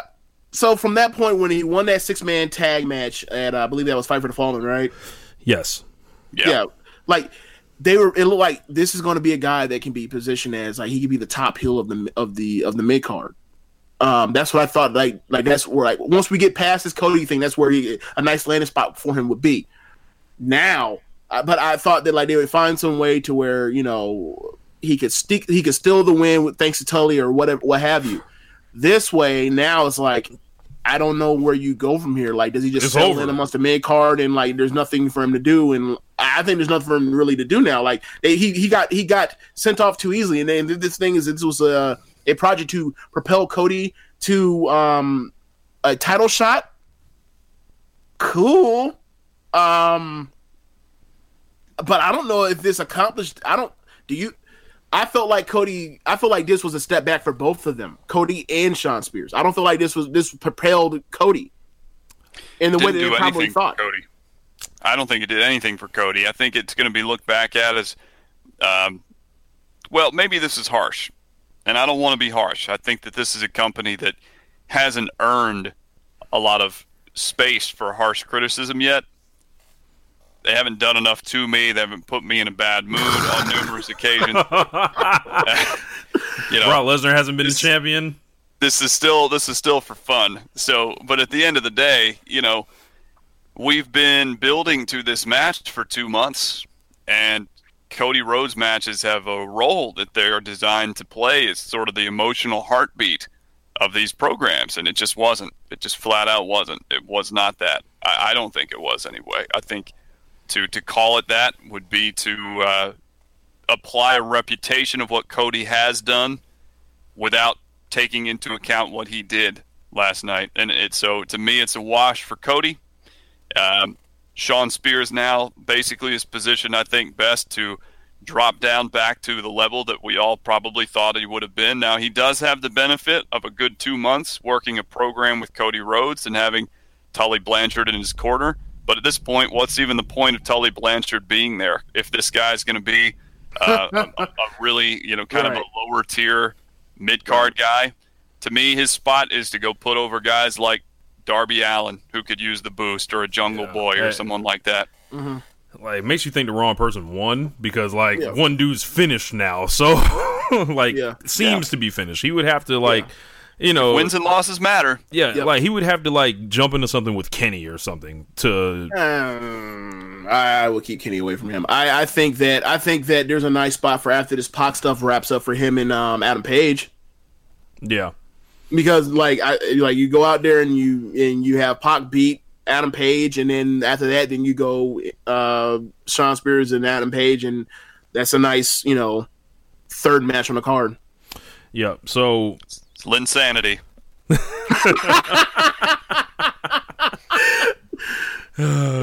So uh, the semi-main event, an absolute classic: the Lucha Bros and the Young Bucks uh, for the AAA Tag Team titles, which I assume we'll never see again. But however, we saw them last night, and there was it was an epic ladder match for the ages. These guys, everything you you if you close your eyes and you thought like, yo, what do you think is going to happen during the Young Bucks Lucha Bros match? Pretty much, you know, it, it happened and more.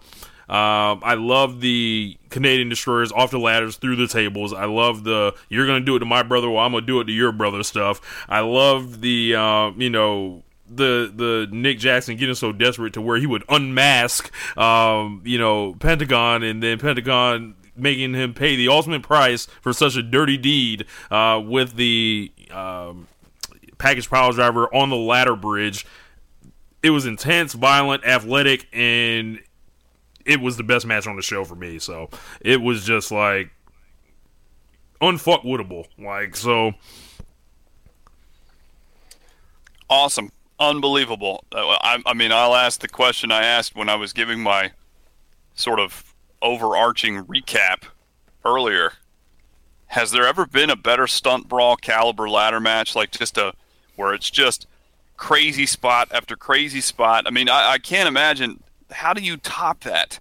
How do you top what they did? I mean, it's going to be so hard to top what they did. Someone would someone would have to almost die with what they do to, to top that. And and I think that those little storytelling touches that you mentioned helped elevate it too. The types of things that will hold up on replay when you get down to the the if you're going to do this to my brother, I'm going to do it to yours type stuff. The unmasking was a moment where you were like, "Oh wow!" I mean, that kind of took it to another level for me because aesthetically it was off the ch- it was just off the charts. But you add in that storytelling touch, and you know, I think I just can't think of many ladder matches that, that I've ever seen that were were on this kind of a level. I think it, and in its own right, it's a match of the year candidate. It's different than any of the other match of the year candidates, but it's going to stand out because of its differences. Yeah, I went four and three quarters. I wouldn't if someone wanted to give it five stars. I wouldn't argue with them. So James, James what'd you think of this one? Um, in my mind, I'm trying to think of the best ladder matches I've seen over the last, let's say, five years. And what comes to mind for me is uh, this match, um, the the six man tag match or tag ladder match at Super Card of Honor in New Orleans uh, from 2018. So that's uh, I think that's Flip Gordon and the Young Bucks versus SCU, right? yes. Yeah. Um, I'm thinking about the North American ladder match at NXT uh, New, New Orleans. or NXT Takeover New Orleans. Um, and I think maybe hmm, maybe the was that Chicago when they did uh or no The Wasn't final there a ladder- battle. The, it was Sorry? like it was like Briscoes, SCU, and the Bucks. What what show was that? That I think that was final battle last year. I didn't see that. You so, so I can't I okay. can't speak on that one. Sorry. Uh, and I think maybe the other one I can only other one I can think of is like the uh, um, was that Chicago? Uh, uh DIY versus AOP, Chicago. Mm-hmm. yeah. Uh, yeah. So like those are the ones that come to mind for me as far as like the best melee match I've seen in the last five years. Uh, all those matches you can look give you whatever you want to give them, whatever. They're great in their carnage. I mean, I may you might want to give a shout out to like WrestleMania 32's Intercontinental Ladder match. Um, but for the most part, like uh, that's probably behind. But for the time anyway, that at the time when you're watching it, probably that's. But as far as what stacks up, if I go back to rewatch it, those are the ones that probably come to mind for me as the best white match last five years for me that I've seen. So I thought it was a great match. Um, I thought that they did stuff that are, is absolutely insane. I uh, was a Nick Jackson that felt that basically got tipped over at the end and then basically got caught up in the ropes and ended up like falling through the table, like Yes. similar to Seth Rollins and his first match at the TLC for the Shield. Yes. with against uh, Team Hell No and Ryback. Yeah. Yeah. So yeah, let's see how he's doing. Um, so I, I thought it was a great match, and I hope they never do it again because I want to see these dudes wrestle for longer than you know tomorrow. Uh, one day we will get the Nick Jackson uh, s- singles run, and it's going to be electric and glorious. And hopefully he can uh, wear the headband uh, to to maintain his youth. Um, so, Um, he, needs- he needs to go holler at Jericho. And speaking of Chris Jericho, the main event, uh, Lucha Bros got the win. By the way, uh, presumably ending that feud. Uh, one would think that would be the time to uh, wrap that up. And LAX showed up. yes, Yeah. yep. what, what, what do y'all think about that? What do y'all feel about that? Uh, because I I thought after you have an absolute total war like that, like I don't. It's cool that they it's cool that they came out and announced themselves being there, similar to like Orange Cassidy making his appearance. But after you have absolute war like that, I almost feel like it's you're kind of taking away from the war you just saw to have people just come out and clear the house with these two exhaust people. Like, what did you prove other than say like we're here? Like, you could have done that by just. I feel like the impact is still the same as if you just show up and go face to face with them and just just make announcements that like we're here now and like you two are the standard bearers and like we think we're on that level by just showing up and like getting the visual of seeing all three teams Yeah. together as opposed to just beating the hell out of them after them having that all time having a classic like that. I just felt like it if took they away. stand out on if, if they stood out on the um, apron and just like pointed at him or the the stage and just like pointed at them like we're here you could do either one um th- for me that would have been this was out of the school of terry funk beating Ric flair's ass after he got done with ricky steamboat like this is Right. like the same kind of thing for me so okay. A lesser Okay. tag team probably would have made me feel a lot, um, a lot more like you on that. Gotcha. I love LAX though. I think I'll- that's I, I look. I've seen them have the Sun versus match. The only match I've seen them have. I thought it was incredible. So I don't. I don't have a. It's just more of a. Like I, I feel like either you do the visual and then you kind of build anticipation for their programs later, as opposed to they just clear, lay roughshod over these people that just were absolutely empty. You know. if it's the I- I Dark don't. Order, I feel different. yeah man somebody need to Can you bring imagine? The, can you imagine the Dark Order had did that? Bro, Oh, so- my somebody need to bring my dog Evil Uno to the to the seamstress. Like we got we got to get that man some new gear. Like, I think that's half the problem. Like the gear is atrocious. The the minions. send the is minions real, away.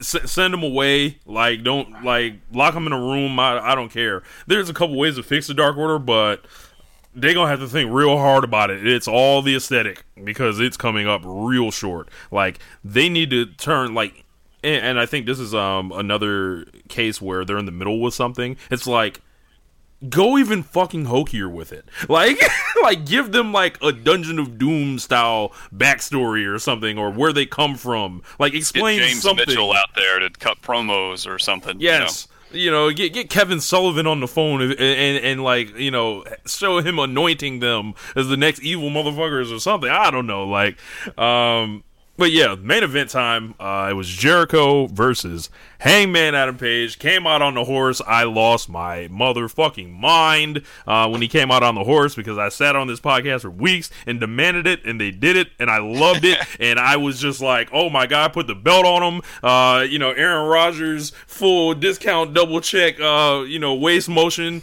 uh, with the belt didn't come to be, but I think I I think these guys had an excellent main event, and it was something it seemed like they put um, a lot of thought into because we know what like if we know what the story is right about this i think they know what the story is too. Like they knew hangman page was coming in here not hot.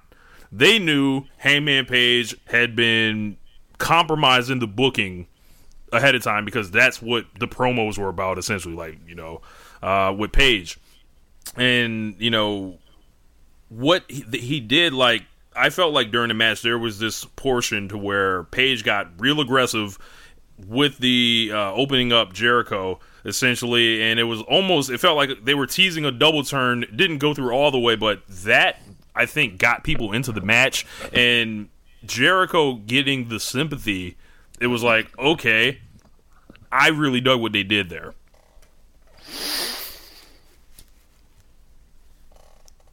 mixed feelings personally. I think that the the whole presentation was great. The coming out on a horse immediately made that guy look like a superstar, and he needed it because there are some people I've talked to leading up to this event, and we've had obviously three months to talk about is is Adam Page really does he belong in this spot?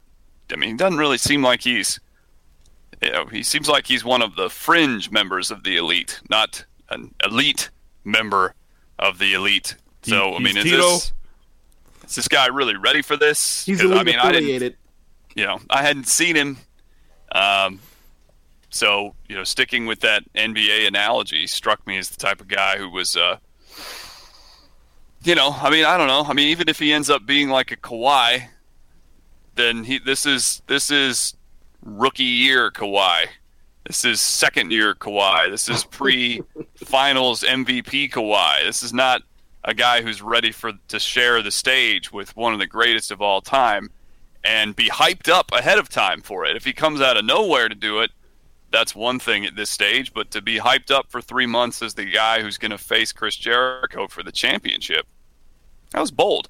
So they nailed the presentation. There was a lot they had to get right with that. I thought Adam Page really worked his butt off. I think that this was comfortably the best regular wrestling match that Chris Jericho has had in a long time that didn't rely on having to break tables and use furniture and uh, and and, and he, this was a more traditional style of pro wrestling match for Chris Jericho. This wasn't the type of thing that relied on the same kind of brawling that he used so almost exclusively against Okada in the main event of Dominion. It wasn't the type of match that he had with Kenny Omega. I like what Rich said about the the, the thought that was put into it because I think that not only was that thought evident in some of the booking decisions, but it was made evident in some of the sequencing choices.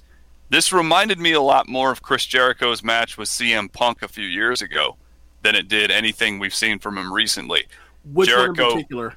particularly the WrestleMania match, where I mean, it wasn't perfect, um, or, or even the one that he had in Chicago the the next year. Just that kind of dynamic where you can see Chris Jericho's not the same athletically as he once was, and he can't pull off as crisply as he used to some of the the the, the niftier sequences that were once upon a time a hallmark of his game.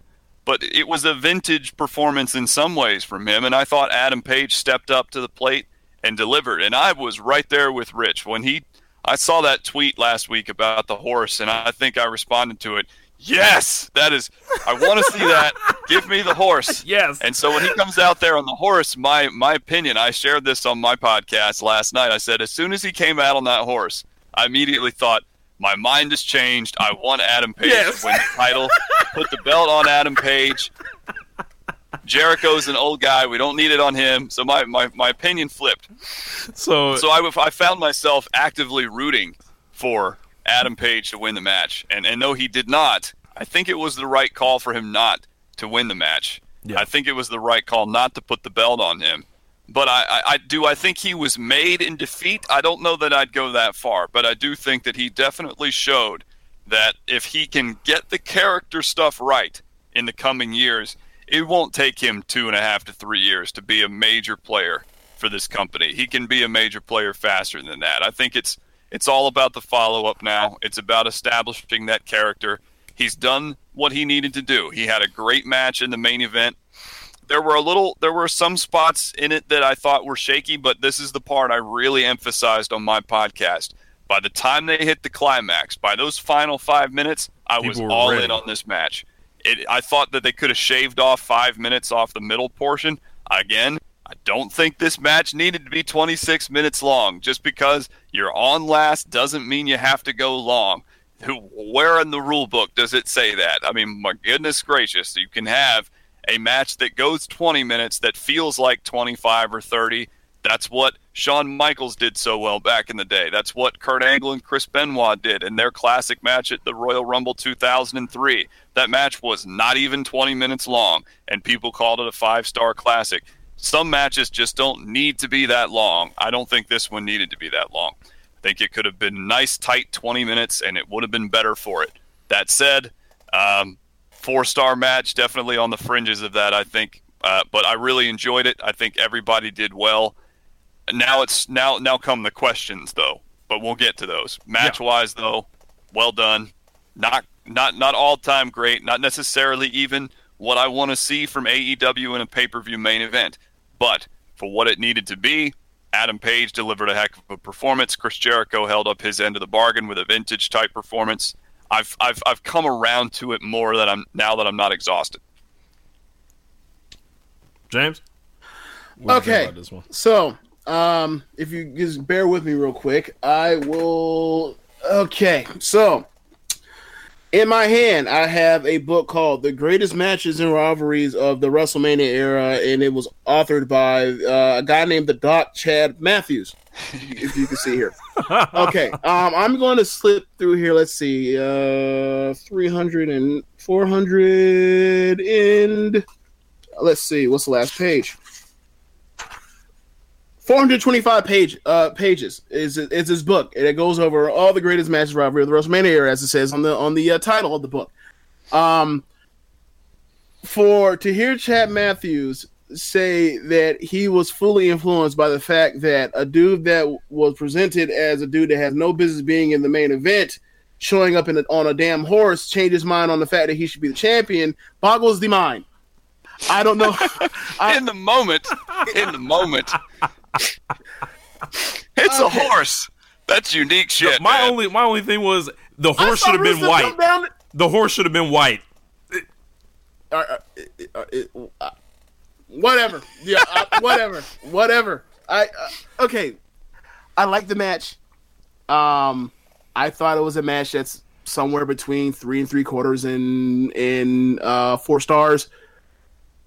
Uh, um, I, I, I, thought that Jericho did a lot of great work between the moves uh, to try to get over whatever you're trying to get over at the time. Um, he was at the beginning.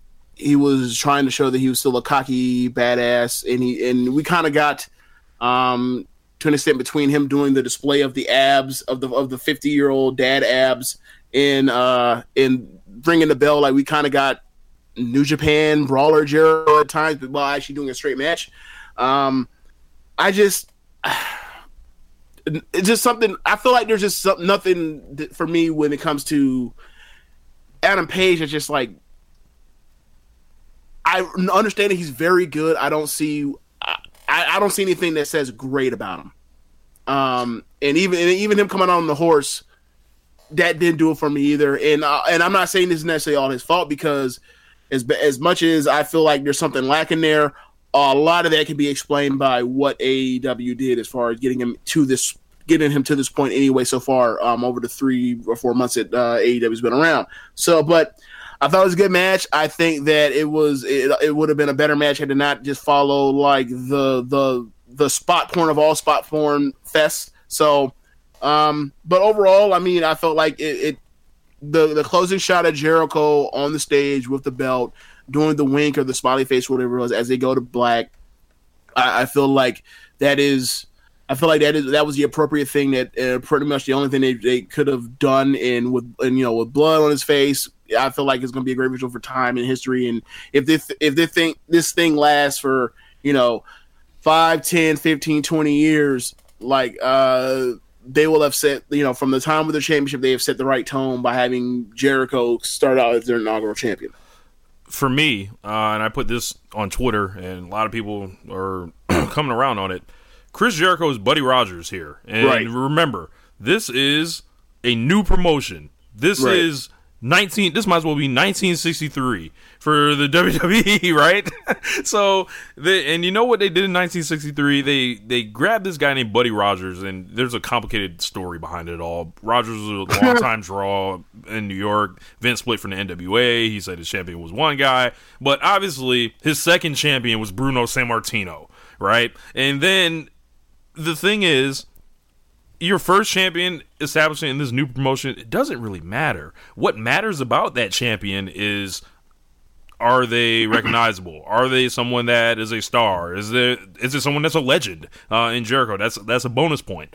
And now, who beats that legend for that title? That will be the um, you know the fall to you know however long Jericho has his belt. That will be the story of AEW. Who is going to be the next champion? And that I look for that person to uh, be the cornerstone star uh, for you know the next amount of months and possibly you know other promotion going for years to come. I don't know who it is yet because they've got a lot of people like circling around. Like you would think Kenny's the ace, but they're doing some story with him where he's not near the belt right now. Cody, you could send him in that direction as he's never lost a singles match in AEW, but I still think there's questions to be answered um, with him. Then there's Pac that's around, and you know you gotta you already got one heel in there, so we gotta figure out when he gets his time. Moxley. You got to mention Moxley. You have to mention Moxley, You do. and then I think the only thing you want to establish is more of his time in AEW first. So Right, right, right. I'm just saying, like you mentioned, like the, the top. You're mentioning people in the top five, but you've got the fifth, per- or at least one of the five people. That's all. That's why I say you got to mention Moxley. my, my fault. That Mercer, you know, just they took him on the show. I forgot him, you know, like so. Oh, um, but yeah, like as, as I mentioned, Chris Jericho is Buddy Rogers. It matters who beats him. So that's my just- that's my just- take on it. They have to also follow through with the other part of that, though, which is that Buddy Rogers was only the champion for like two months. Uh, if I'm if I'm not mistaken, Buddy Rogers was not long for the title. So, uh, that's the question, though, is who? I mean, and uh, I don't like. This is where I say I go back to the mixed bag part of it. Is I don't like Chris Jericho being the champion, man. I mean, I, I get why he's the champion, but I mean, again, this is a promotion that's trying to both establish itself as a viable option for a widespread television audience, but it's also catering directly to a fan base that is god awfully tired of seeing these old guys come in from the past and knock all the present guys back a couple of pegs. And I think they've put themselves in a tough spot. That tough spot is okay, Chris Jericho's the champion. He's going to have that big, shiny, beautiful belt on October the 2nd on TNT. And then what? Because that's the key. What's next? I, I think in some ways, the what's next thing is a disease we've picked up from WWE because we constantly need to know what's next because what's going on in the moment sucks. But AEW, you know, it, we're talking about something that has the ability to build something week to week that's very compelling and to make it a wrestling show, uh, uh, you know, a, a TV show about wrestling again instead of just a, a show that happens to be on TV. So Chris Jericho as champion leads to a match with Cody. I mean, okay, cool. I mean, but if that's the case, let's get there. Let's get the belt on Cody and let's move into the next phase in history. If you're going to put it on Moxley, let's do the same. I think this can't be a long. I mean, I don't even personally want to see Jericho be the champion through the end of the year because I'm a little overexposed to Jericho, having picked up the the NJPW viewing over the last nine months. I've seen about as much of Chris Jericho matches as I care to at this point in time. So I don't know. None of the options opposite Jericho really excites me. There's not a Jericho match I'm anxious to see. So I'm anxious to see Chris Jericho play his part and move on from the main event scene because it's not a spot I really care to see him. I want to see AEW have a shining, sparkling main event scene. There's a lot of guys that could be in that mix. The fact that Jericho is in that mix makes me feel a little ho hum about the AEW title picture for right now. Yeah, so um the only thing I can say on that is well they weren't going to bring Chris Jericho and wait on him because we don't know how much longer he's going to hold up or you know he's he's 48 so I don't know if it was a smart thing to go 2 years and then put it on him or something like that.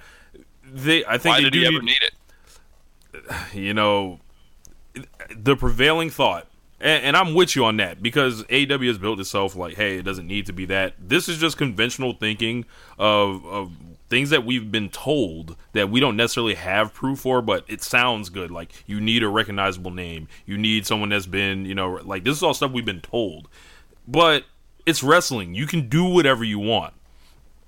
I think Jericho's a good option because if someone can beat Jericho, that's where you know, you know, you, you, you go ahead and go forward with it. James, you're muted. I believe they absolutely needed Jericho on the roster. But as far as being the champion, yeah, I'm not. You know, I'm not really. Uh, they, they, I could take it or leave it. I don't really. I don't really care one way or the other. Um, if he can, if he can see, still give us really good matches. Um, it's just the thing is, uh, you know, I, I, I tend to. I, I'm a little less like. I think that he should he should uh, have a have the title for like the next you know maybe at the end of the years when he comes off of it.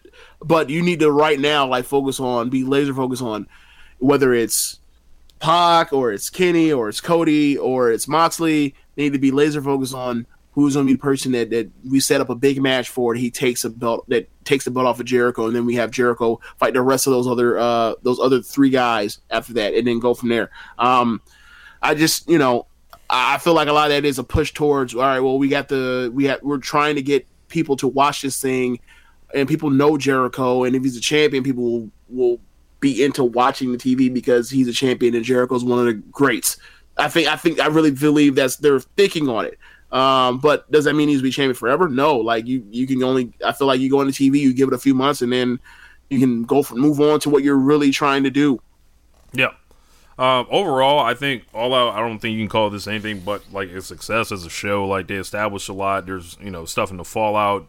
Uh, if you guys didn't see Chris Jericho walking through the back after he won the championship, just cutting promos on random people hanging around, clowning on the Bucks. So what's wrong, young Bucks? Like you know, it, it was an all-time Jericho performance. He was spraying champagne around by himself, uh, spraying it on uh, people. If you look hard enough, you can find it on Twitter. But um, that was really cool to check out. Uh, but yeah, I'm excited to see you know AW going forward on TNT, and I think All Out was a great show. And this is going to be an annual thing. It sounds like in Chicago Labor Day, and they're going back to Chicago the night before Thanksgiving. So this is a uh, it's a home area for those guys. So um, I don't think they killed the town. So, um, one thing I will say is like now that they're going to get TV, like a lot of the stuff that we're talking about, as far as like they haven't been able to properly do X, Y, or Z, like there will be once they start getting TV and have two hours of film, there will no longer be excuse of they only have a short amount of time to get from station to station. They will have they will have a weekly station to station to get to to get this shit accomplished for to build up towards the next big thing they're going to do. So, like soon they're going to have to start answering some questions, and I hope they're ready. Chad, any final thoughts on um like the uh, show overall? Overall, I think uh, I can best sum it up as it was a great wrestling show that lacked that really lacked that emotional punch that its predecessors had, and you know, obviously you can't expect every one of these shows to to pack that emotional punch, but uh, you know, it did what it needed to do. It was a great wrestling show it, it, left a lot of questions on the table. The only thing I can hope that it, that we get to on TNT is, is is some satisfying answers. For sure, man. Um, so that's gonna wrap up the show. I want to thank Chad for coming on. Chad, let uh, everyone know where they can follow you at. You can follow me at the Doc LOP on Twitter. You can listen to my podcast, The Doc Says, on the Chairshot Radio Network. And the book that James mentioned, The Greatest Matches and Rivalries of the WrestleMania Era, is now available in audiobook format. You can get it on iTunes, you can order it on Audible, you can order it straight through Amazon. Uh, so check that out. If you will, if you want to just uh, tweet at the Doc LOP, I'll actually give you a couple of promo codes. I'll, I'll, pass those out individually. So if you want them, hit me up and we'll uh, and we'll get them to you so yeah, and I had a great time being on the show as always, guys. Thank you for having me. Oh yeah, man. Um, James, any anything before we get up out of here? No, saw a lot of wrestling, and I'm going to, I guess, finish the day out by actually getting around to the Stardom show um, from last week that I didn't see. Hopefully, these uh, subtitles aren't crappy, but yeah, a lot of wrestling, a lot of good wrestling. Just you know, just a lot of it in you gotta i'm going to go back and go over like the top matches or whatever else and try to you know think more about what's going on but you know my brain's kind of scrambled right now because there's so much stuff i had to watch. Make sure you guys are rating and review us on itunes uh, and everything. Where else you wherever you listen to uh, the podcast. One nation radio on sundays tuesdays we got keeping the strong style. Wednesdays we've got the ricky and clive wrestling show as well as grown man watch this shit every other week. We got getting the ring as well as danny's chop shop and all things elite. So make sure you guys are keeping it locked. We are up out of here Later. Say goodbye to your credit card rewards. Greedy corporate mega stores, led by Walmart and Target, are pushing for a law in Congress to take away your hard earned cash back and travel points to line their pockets. The Durbin Marshall credit card bill would enact harmful credit card routing mandates that would end credit card rewards as we know it. If you love your credit card rewards, tell your lawmakers hands off my rewards. Tell them to oppose the Durbin Marshall credit card bill.